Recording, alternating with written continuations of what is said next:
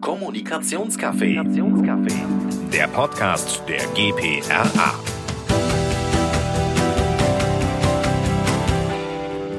Hallo, herzlich willkommen zum Kommunikationscafé Podcast. Heute habe ich zu Gast Norbert Nimwegen, Kommunikator der Sparkasse Köln-Bonn und Präsident der D P R G. Hallo Norbert.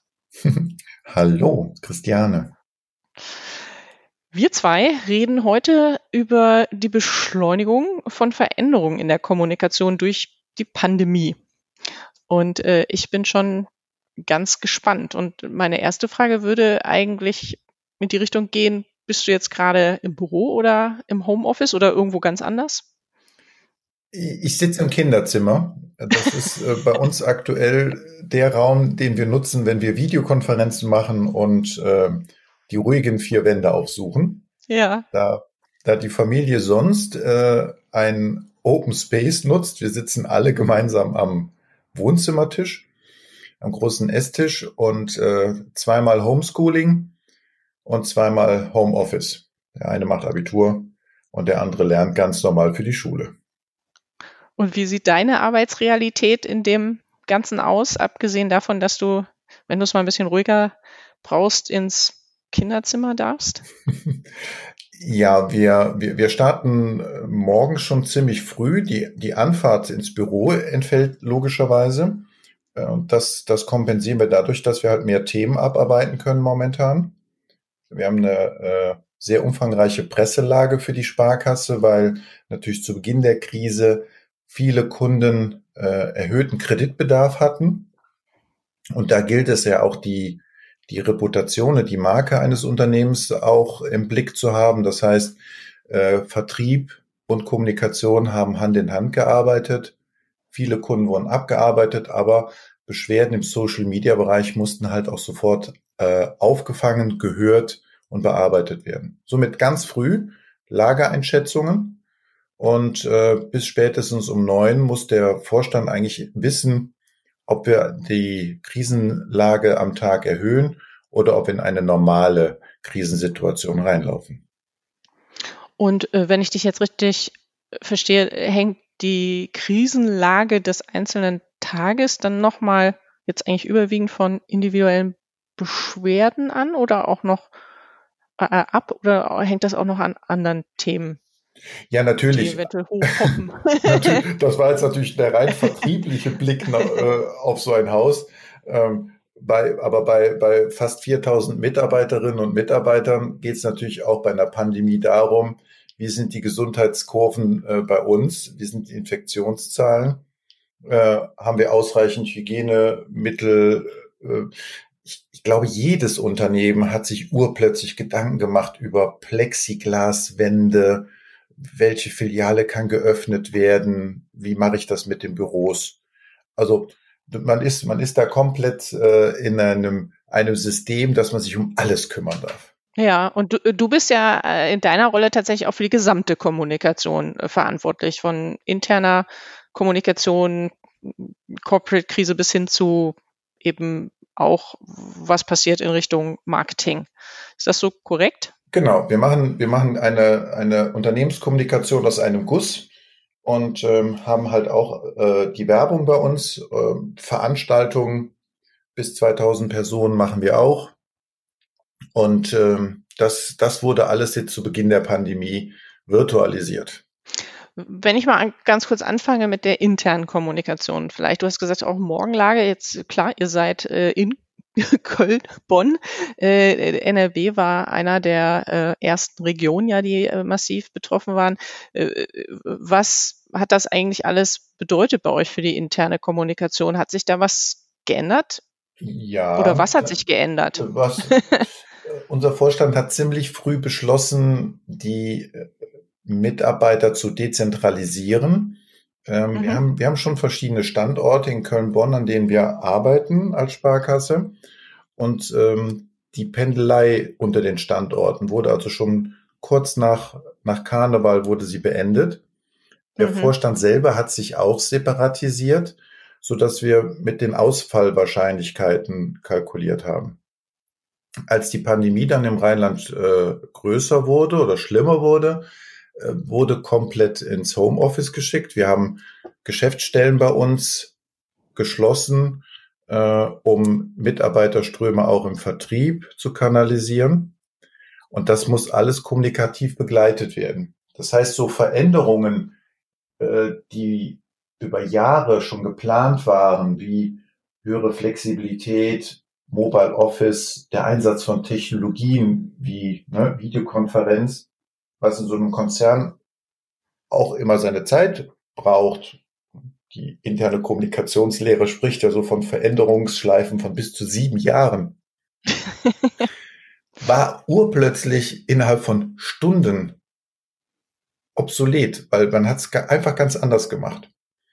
Und die interne Kommunikation muss aber auch Enthusiasten bremsen, weil da kamen auch Kollegen auf super Ideen, haben eine eigene Videosoftware eingeführt und haben gesagt, wir machen Videokonferenz jetzt über Firma X Y. Darf natürlich aber nicht sein, weil wir haben ein mhm. I T-Sicherheitskonzept. Und auch da musste man Begehrlichkeiten sozusagen wieder einfangen. Heißt, also interne Kommunikation war, war so oder ist Befähigerin, ja, musste auch beschleunigen und äh, viele Sachen auch ermöglichen, aber auch ähm, Emotionen halt auch eindampfen. Und wir merkten das bei uns am Extranet, wo sich die Kolleginnen und Kollegen auch von zu Hause aufschalten können. Und ähm, das ist ja immer so die, die große Angst, muss man ja sagen, von, von Kommunikatoren, dass dort irgendwie ne, sich, sich eine Stimmung aufschaukelt, die man nicht mehr äh, kontrollieren kann. Ähm, ein Kollege aus dem D P R G-Bundesvorstand sagt immer, wir sind ja keine Kommunikationspolizei, aber moderieren dürfen wir noch. Mhm. Und äh, da muss man halt auch äh, für Atmosphäre halt sorgen. Und wie sorgt man für Atmosphäre? Am Extranet? Oder im? im? Im Extranet haben wir es ähm, so gemacht, dass unser Vorstandsvorsitzender sich ähm, täglich mit äh, einer persönlichen Statusmeldung äh, an alle gewendet hat. Mhm. Die, die kam äh, in den ersten Wochen auch wirklich spät, äh, teilweise bis ne, in den späten Abend rein. Aber wir haben halt gemerkt, dass da, äh, obwohl es so spät war, äh, die Leute es gelesen haben und haben es halt kommentiert. Mhm. Und er hat halt auch berichtet, was er gerade alles gemacht hat, welchen Kunden er gesprochen hat, was in der Infrastruktur gerade beschlossen wurde. Und damit waren wir in diesem Krisenmodus natürlich bei der Leitfigur. Wir haben halt die Leitfigur positioniert im Innen, in der Innensicht und damit hatte man auch äh, einen Ansprechpartner. Und mhm. ähm, das war für die Mitarbeiter halt ganz wichtig. Auch etwas, wo man sich lassen konnte. Und wenn dann Fragen aufkamen, gab es halt dahinter halt das, äh, den Krisenstab und die haben halt diese Themen halt aufgegriffen. Und es war halt auch nichts verboten. Und selbst auch Kollegen, wo man sagt, oh, ne, die oder der schon wieder, äh, wurden halt positiv äh, umarmt, weil man dann auch hm. zum Teil halt auch merkte, dass sich Kollegen untereinander selber mal gebremst haben, nach dem Motto, hey, komm, lass mal gut sein. Ne, die haben das schon im Griff. Und ist eure Kommunikation, ist die maßgeblich oder ausschließlich über euer Extranet gelaufen? Äh, nein, also ähm, hauptsächlich war es dann plötzlich das Extranet, weil das ist die erreichbare Quelle gewesen im Homeoffice. Ähm, ja. Wir arbeiten aber auch noch ähm, über, über Mails und ähm, dann findet das Telefon plötzlich, das gute alte Telefon wieder, eine ganz neue Anwendungsmöglichkeit. Telefonkonferenzen ja. Und der kleine Hinweis aus der internen Kommunikation an Führungskräfte, ruft eure Mitarbeiter an und überlegt mal, ob es Mitarbeitende gibt, die vielleicht ähm, alleine zu Hause sind und nicht Kinder da haben, Homeschooling, bei denen es vielleicht gerade ganz leise ist mhm. und ruft die mal an und überrascht sie. Ja, ja. Jetzt hattest du gerade schon erwähnt, äh, du bist ja, äh, oder du hattest äh, die äh, D P R G erwähnt, ich hatte erwähnt, du bist da Präsident. Ähm, da habt ihr über zweitausend Mitglieder und äh, soweit ich weiß, ähm, müsst ihr ja auch, so wir, wir als Verband, eine Mitgliederversammlung machen. Bei uns ist das mit sechsunddreißig äh, sehr überschaubar. Äh, wie macht ihr das denn äh, jetzt in diesen Zeiten? Ja, wir haben unsere äh, Gala-Veranstaltung, die im April hätte stattfinden sollen, im Mercedes-Benz-Museum in Stuttgart, haben wir absagen müssen. Wir hatten alles für diese fünfzig Jahre Jubiläumsveranstaltung schon vorbereitet. Am Rande hätte die Mitgliederversammlung mit Wahlen auch stattfinden sollen.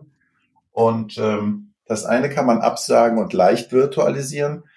Die Mitgliederversammlung werden wir jetzt komplett virtualisieren. Das heißt, wir haben sie zeitlich verschoben. Sie wird am achtzehnten Juni diesen Jahres stattfinden. Und äh, der, die Bundesregierung hat ja auch das Gesetz geändert, dass man äh, eine Mitgliederversammlung jetzt an einem virtuellen Ort zu einer bestimmten Zeit durchführen darf. Und äh, mit diesen neuen Durchführungsbestimmungen werden wir das jetzt neu aufziehen. Das heißt, es findet zunächst eine klassische Konferenz per Video statt, wo wir uns zu den einzelnen Anträgen austauschen.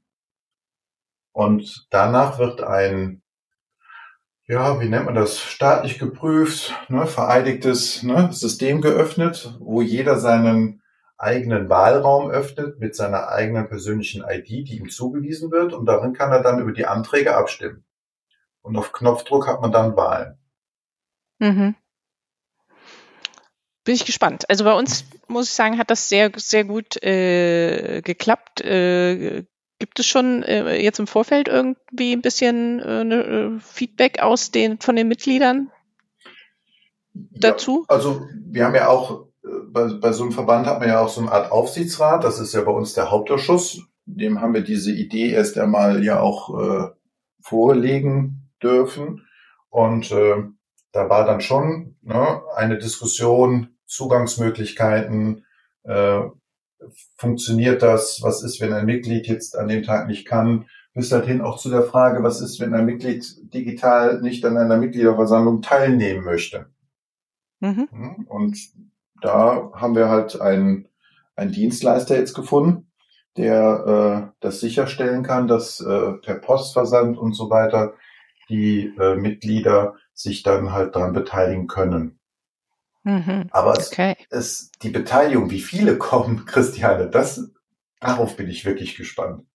Ja, also die könnte die größte, also bei uns war es, glaube ich, die äh, am meisten, also äh, die höchste Teilnehmerzahl tatsächlich, weil es virtuell dann doch, hatten wir sogar mehr Anmeldungen, als äh, wenn wir uns äh, physisch getroffen hätten. Insofern glaube ich, dass solchen Events da ja keine Grenzen gesetzt sind. Also hoffe ich, dass da viele mitnehmen. Ist ja eine, finde ich, eine gute Form, tatsächlich auch dabei zu sein und gleichzeitig Dinge weiter nach vorne zu, zu, zu schieben. Wir, Wenn man jetzt mal, ja? Wir verbinden es ja danach auch mit einem ähm, virtuellen Fachkongress. Also ja. wir, wir sagen ja auch, ähm, man sagt ja bei Stichworten an Nestwärme. Ja. Ähm, die, dieses digitale Lagerfeuer eines, eines Verbands darf ja da auch nicht ausgehen, jetzt wegen so einer Pandemie. Das heißt, ja. wir treffen, wir treffen uns äh, gerade äh, in den Arbeitskreisen per Videokonferenz ähm, und somit machen wir halt nach der Mitgliederversammlung halt auch sofort eine Fachkonferenz und sagen, hier sind äh, Profis, die zu ihren einzelnen Themen, ja, zum Beispiel auch äh, Krisenkommunikation, ne, einfach mal einen Vortrag halten und jeder darf in dem Raum bleiben. Wo du jetzt gesagt hast, in dem Kontext digitales äh, Feuer, Lagerfeuer, ähm, äh, da würde mich jetzt interessieren, apropos Feuer, da denke ich an äh, Löschzüge und Krisenkommunikation. Ähm, was hat sich denn bei der Corporate-Kommunikation äh, verändert? Du hattest vorhin angefangen, auch schon berichten, dass natürlich ähm, ganz klar, diese Situation äh, war, oder ist wirtschaftlich äh, für viele Unternehmen eine große Herausforderung. Das ist aber auch bei euren Kunden auch wahrscheinlich eine große ähm, Nachfrage nach Beratungsbedarf gibt, was wahrscheinlich in diesen Zeiten jetzt auch nicht mal ganz so einfach ist, vielleicht einen Berater zu sehen oder auch zu sprechen. Was, was hat, hat die Pandemie bisher bei euch äh, oder für Auswirkungen in Bezug auf eure Unternehmenskommunikation? Bei der Sparkasse waren, hatten wir unsere Bilanzpressekonferenz äh, plötzlich zu virtualisieren.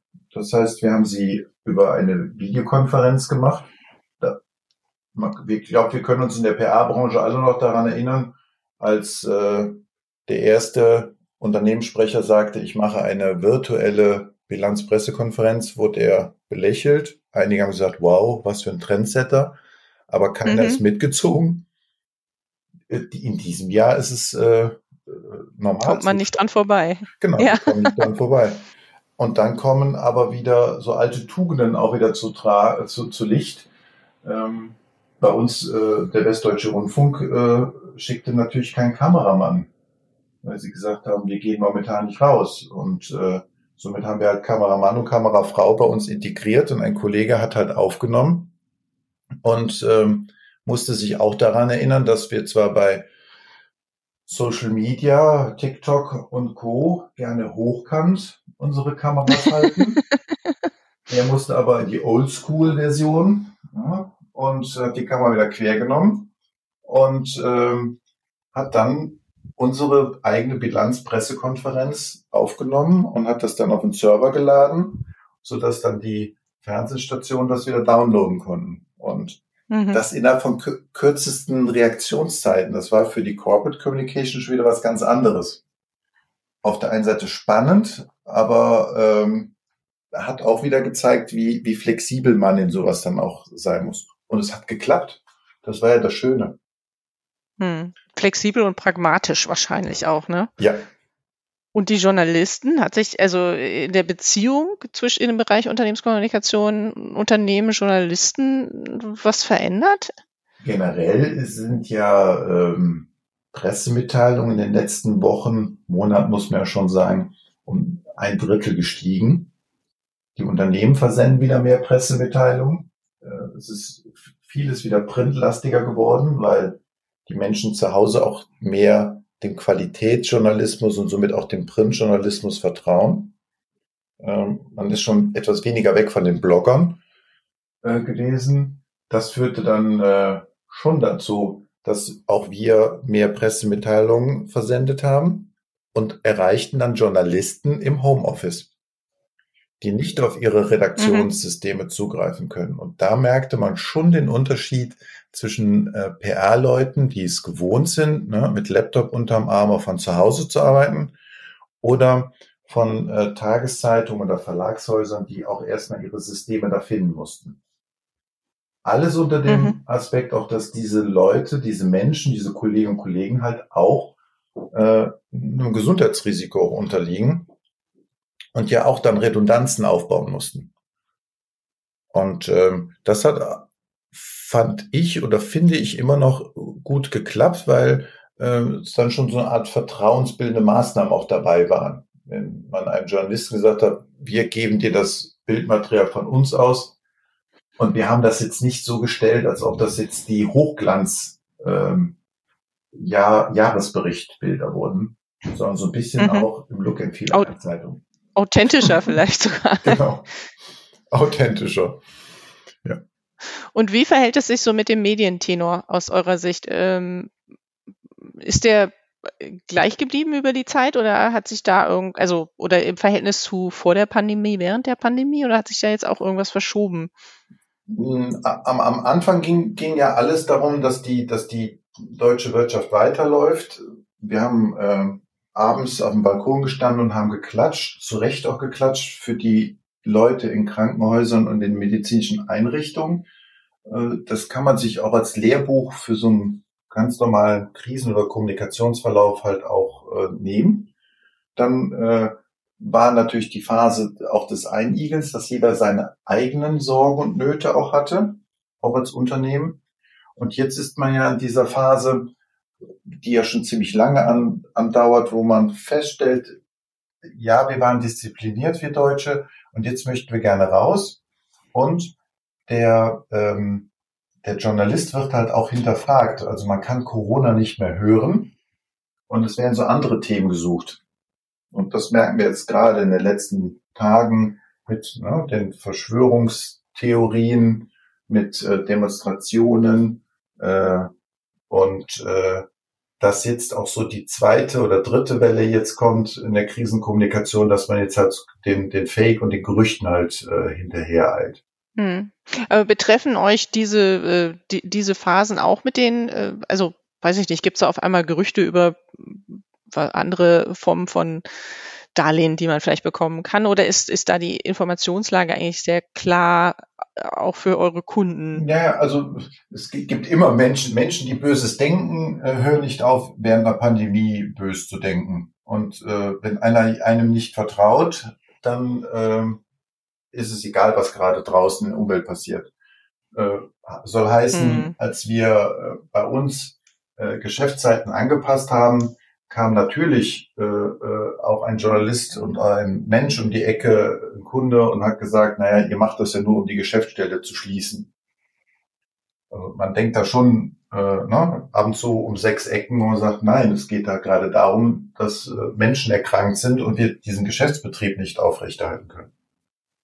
Ähm, natürlich mhm. gab es äh, äh, Überlegungen während der Krise, wenn, wenn Menschen reinkommen und äh, es plötzlich das Gerücht gibt, dass sich irgendwo Schlangen bilden vor einer Bank, vor einer Sparkasse, dass Menschen ähm, ne, Geld abheben. Und äh, das waren, waren sind so Szenarien, wo man sagt, so warum sollte man das tun? Ja? Und da muss man halt mit einer sehr, sehr großen Offenheit äh, gegenüber Journalisten und aber auch äh, Kundinnen und Kunden äh, antworten und reagieren. Hm. Sag mal, so jetzt ein bisschen zum Abschluss kommend unseres Gesprächs. Was denkst du denn, äh, äh, wir haben ja gesagt, Be- Beschleuniger von Veränderungen in der Kommunikation während der Pandemie. Was denkst du jetzt nochmal so zusammengefasst, sind die Veränderungen, die jetzt beschleunigt werden, die so einen Einfluss auf unsere Kommunikation haben? Und dann würde mich interessieren, glaubst du auch, dass die nachhaltig bleiben, oder Wie wäre wie wär das so, wenn du ein bisschen in die Zukunft äh, schaust? Wie wäre da so dein Urteil? Also die Flexibilisierung von Arbeit, die geht nicht mehr weg. Die diese Form für jedes Unternehmen, ähm, andere Arbeitszeitmodelle und Arbeitsplatzmodelle zu finden. Das, das, das Thema ähm, Newsroom für, für Unternehmenskommunikatoren, ähm, ist jetzt Standard geworden. Also wer jetzt ne, noch nicht gelernt hat, in diesen virtuellen Räumen mit seinen Kolleginnen und Kollegen sich äh, eine Art Redaktionsmodus abzustimmen, der wird es nie lernen. Und das wird auch nicht mehr weggehen. Also wer einmal mit einem virtuellen Projektmanagement jetzt seine ganzen Kommunikationsschritte durchläuft, der hat das entweder für gut befunden oder äh, der wird wieder zum Faxgerät zurückgehen. Mhm. Und, und das, das sind so, sag ich mal, für, einmal für Unternehmenskommunikatoren, aber auch für so die klassischen Pressestellen so die größten ähm, Herausforderungen bei der internen Kommunikation. Da kommen jetzt, wenn die Krise irgendwann mal hoffentlich vorbei ist, da kommen Kollegen wieder zurück an die Werkbank und an den Schreibtisch, die ähm, anders informiert werden wollen. Also die Partizipation von Informationen, das Teilen wird wieder was ganz, das, das wird auch nicht mehr weggehen. Also die Leute werden mehr hinterfragen. Auch die Lockerheit, mit Informationen umzugehen.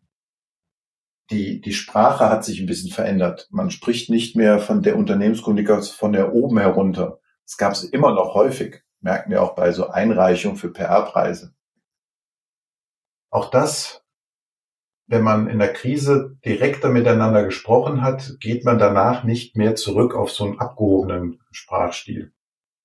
Ich hoffe auch, dass es sich auswirkt auf den täglichen Stau in so einer Region, dass Leute auch lernen, zu, zu anderen Zeiten zu arbeiten.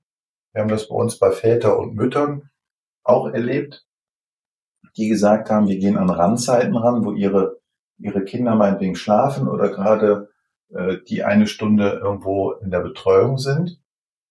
Und das hat auch was mit Flexibilität zu tun, die hoffentlich nicht zurückgeht. Ich glaube auch. Also ich glaube, da ist jetzt ganz viel angestoßen worden. Und sicherlich ist eine Frage, wie lange gibt es diese Pandemie noch? Und sie wird ja noch ein bisschen bleiben, wie wir alle so auch aus den Medien lernen. Und äh, die Frage ist, wie verfestigt sich das äh, und wie stark wird es zum gelebten Verhaltensmuster, das dann auch hinterher nicht weggeht. Aber ich sehe auch sehr viele positive Sachen, von denen ich äh, auf jeden Fall hoffe, dass wir sie alle weitertragen. Dann sage ich auf jeden Fall vielen herzlichen Dank, Norbert, für deine Zeit und für die Einblicke. Sehr gerne.